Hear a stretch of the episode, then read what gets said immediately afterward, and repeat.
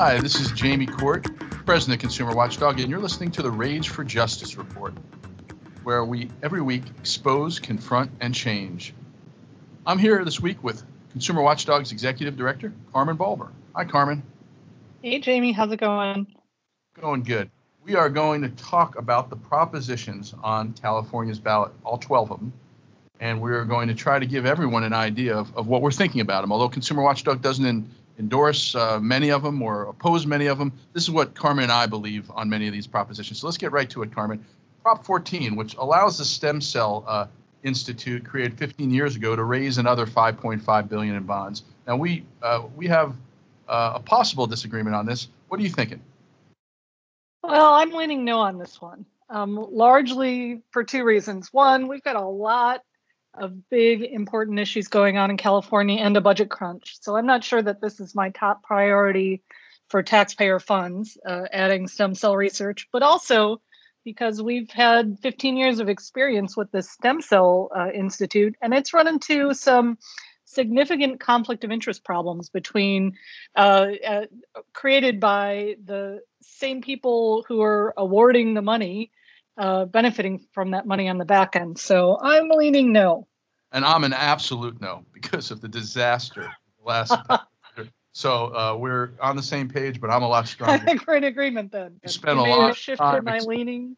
You spent a lot of time opposing the conflicts at that agency, and I wouldn't want to recreate it with five billion dollars. I can think of a lot better uses of five billion dollars, and Prop 15 may be one of those better uses. Prop 15 increases commercial property tax revenues to fund schools and local governments. Um, this came about because uh, Prop 13, a tax law passed in 1978, uh, had a loophole in it. Uh, what do you think about Prop 15, Carmen? I'm a definite yes on Prop 15 uh, because it's the best chance we've had in decades to correct the extreme imbalance uh, that was created when Prop 13 essentially froze in place property taxes at whatever uh, price a home or commercial property was per- purchased at. And this doesn't address homeowners at all.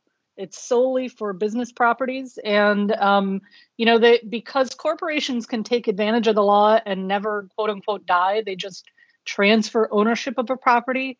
The property is never reassessed. So we've got tons of properties that haven't been reassessed since the 90s, paying super low property taxes that have starved state and local governments. Well, sorry, not state, local governments and schools of property tax revenue all the while while everyone who's a homeowner when they buy a, a new property they have to po- have to pay property taxes at 1.25%. This just basically brings commercial property up to that reassessment value and it's a lot of money for the state. I, I believe it's over 5 billion dollars a year. Yeah.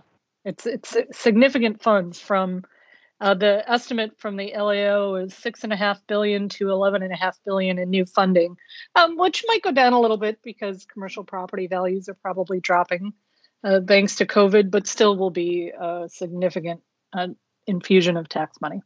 The next three initiatives, uh, I don't know if we spend much time on them. They're just, they're, I mean, we're, we're generally progressive. We, we, we believe Prop 16, Prop 17, Prop 18 are yeses. Prop 16 is to restore affirmative action. Uh, Prop 17 is allowing people on parole to vote. And Prop 18 is to allow 17 year olds uh, who will be 18 on election day to vote. So uh, it's, you know, from where we're coming from, those I don't need, think need much talking. It's it's where your where your political beliefs are.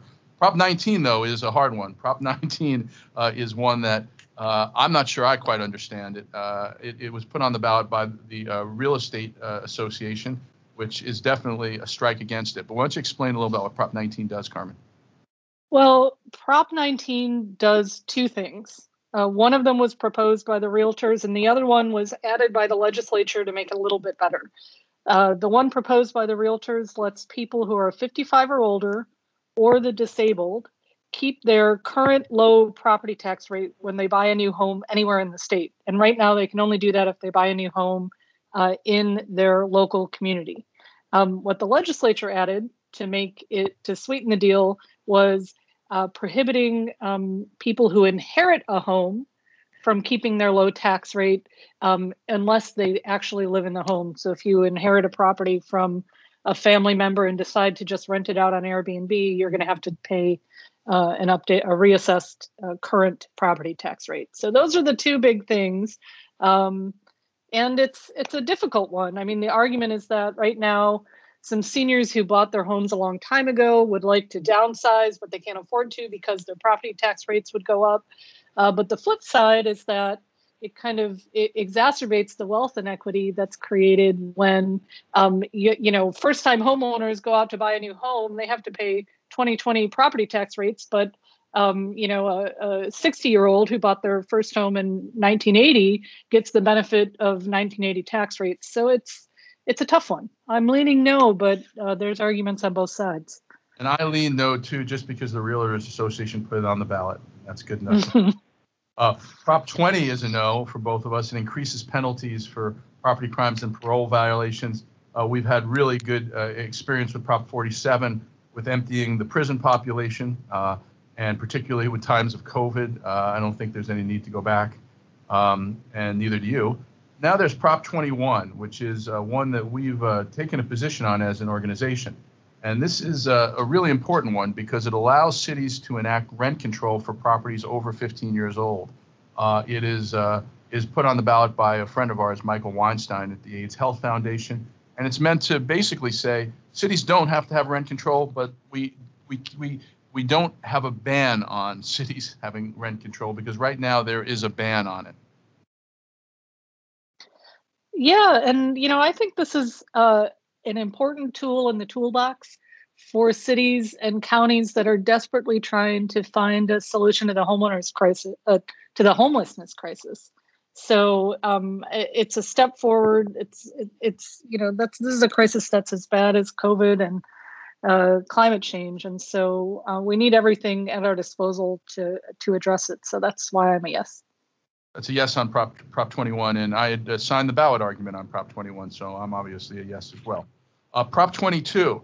This is uh, a law that was uh, put on the ballot uh, because we passed another law, AB 5, uh, in 19, 2019, that made gig workers and employees have new protections that other workers have, like workers' comp insurance, health benefits, overtime. Now, Google, Uber and Lyft say drivers don't want it but uh, they uh, they are entitled to it under the law. And Prop 22 basically says if again it, it basically says um, workers uh, uh, are are independent contractors and can be independent contractors, but it also says workers will get paid 120 percent of the minimum wage. Wages where a driver you know is behind the wheel but it doesn't count the time the workers wait for a job. So when they're in the car waiting to pick someone up, that's not counted. It's unclear how much uh, higher wages uh, AB 22 really gives, but what it does do is um, gives the Uber and Lyft the excuse to say we're going to leave the state if and DoorDash if we can't get this law. I don't buy it. Uh, I'm a no on Prop 22. What do you think, Carmen? I'm definitely a no too. I mean, you know, the big there's 180 million dollars out there being spent on TV ads from Uber, Lyft, and DoorDash primarily, uh, warning that you know uh, workers are going to be uh, ruined and the companies will have to leave the state if this passes. Um, and I don't buy it. What they will have to do is treat their workers a little bit better. But I find it inconceivable uh, to think that those companies would leave our market entirely. So I, am a no as well. It, it provides really um, important protections that I think we've seen under COVID just how important um, health benefits and uh, sick time and uh, and and workers' compensation insurance can be. So I'm a yes. Prop 20. Sorry, I'm a no. You're it's no. confusing one. I'm a no. Prop 22 is a no. Prop 23 is a yes for both of us. It increases regulation on kidney dialysis clinics and it improves safety at dialysis clinics uh, by requiring physicians to be on the premises during business hours, infection reporting, state approval for a clinic. Probably a no-brainer for people who want uh, improved health quality. Uh, Prop 24 is a very big initiative uh, that we're both yes on. You want to talk about it, Carmen? Yeah, Prop 24 expands um, the already robust privacy protections uh, that Californians won uh, back in 2018. It would build on our existing privacy law uh, by letting you stop uh, social media companies like uh, Facebook or or uh, Twitter um, from using your sensitive personal information, your race, your sexual orientation, um, your health, um, where you uh, live precisely or where you at precisely. in their algorithms. Um, it protects kids' privacy uh, by tripling fines on companies who violate it and by creating a new state agency uh, that would enforce our privacy protections. And perhaps for, most importantly to me, it creates a floor beneath which the legislature cannot reduce our privacy protections because you know we spent the last year and a half in sacramento fighting to protect uh, the law that the legislature passed in 2018 uh, creating the strongest privacy protections in the nation in California. And the industry is going to continue spending millions of dollars on lobbyists to try to overturn those protections unless we do something to lock them in place. And so that's the, for me, the biggest thing that uh, uh, we need Prop 24 for is to prevent our privacy protections from being whittled down in the future. But it also creates a lot of new, uh, new protections. I think Prop 24 is the most important uh, initiative on the ballot. If you're going to vote for one thing, vote for Prop 24. Um, there's a lot of dirt being thrown on it by um, some groups uh, in uh, the progressive side who um, want more. They want uh, a, a, higher standard of privacy. Uh, but this law is the highest, would, would create the highest level of privacy in America. Uh, and um, I think a lot of their objections are, are, are kind of silly. But uh, I'm going to be debating um, uh, the ACLU, who's opposed to this, on at the at the at the Sacramento Press Club on October 15th. If people want to listen in at noon, uh, it's open to, to, people. The Sacramento Press Club debate, and people can hear more about what their objections are. They basically want um, the right to uh, have an opt-in system, which is instead of you having to opt out of, of the sharing of your information, uh, the companies would have to opt you in, and and and that's just uh, not something that uh, is in the law now. Uh, it's not something that's on the table because Sacramento won't pass it, and it's not something that many people think are constitutional according to court cases. So they're kind of holding out on something which is a really important protection. And as the LA Times said in its endorsement, breaking down the choice, they said, a quote, "We could sink deeply into the history and behind the scenes drama." But in the end, the question for voters are whether Prop 24 would make privacy protection stronger whether it goes far enough to make a meaningful difference, and whether it would enable the state to provide even better protection in the future? The answer to all three is yes, and that's why the LA Times endorsed Prop 24, and Consumer Watchdog has been spending uh, a little bit of time uh, advocating it because we believe it's it's going to create a, a national uh, privacy protection that would be replicated, and it would be the toughest privacy protection in America, uh, and it would it would do a lot to um, uh, I mean, there are 24, 25 new things in the law to protect the uh, uh, our data and protect it from being shared or used in ways we don't want it. So uh, vote yes on Prop 24. Don't be deceived. The the other side, Facebook and Google, have been very quiet because they don't want people to know they're against it or it might pass. But believe me, they are not looking forward to this law taking effect. Uh, and the last initiative on the ballot is Prop 25. Um, you want to talk about Prop 25, Carmen?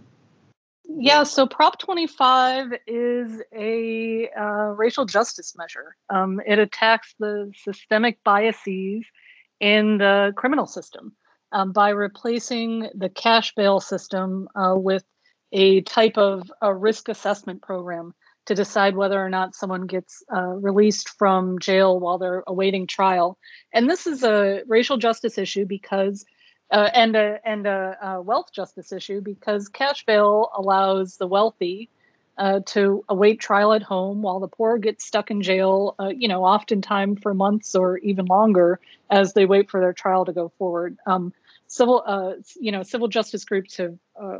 Advocated to get rid of the cash bail system for a long time. Um, the only reason there's any controversy around this proposal is that um, what it does is replace the cash bail system with um, a type of algorithm.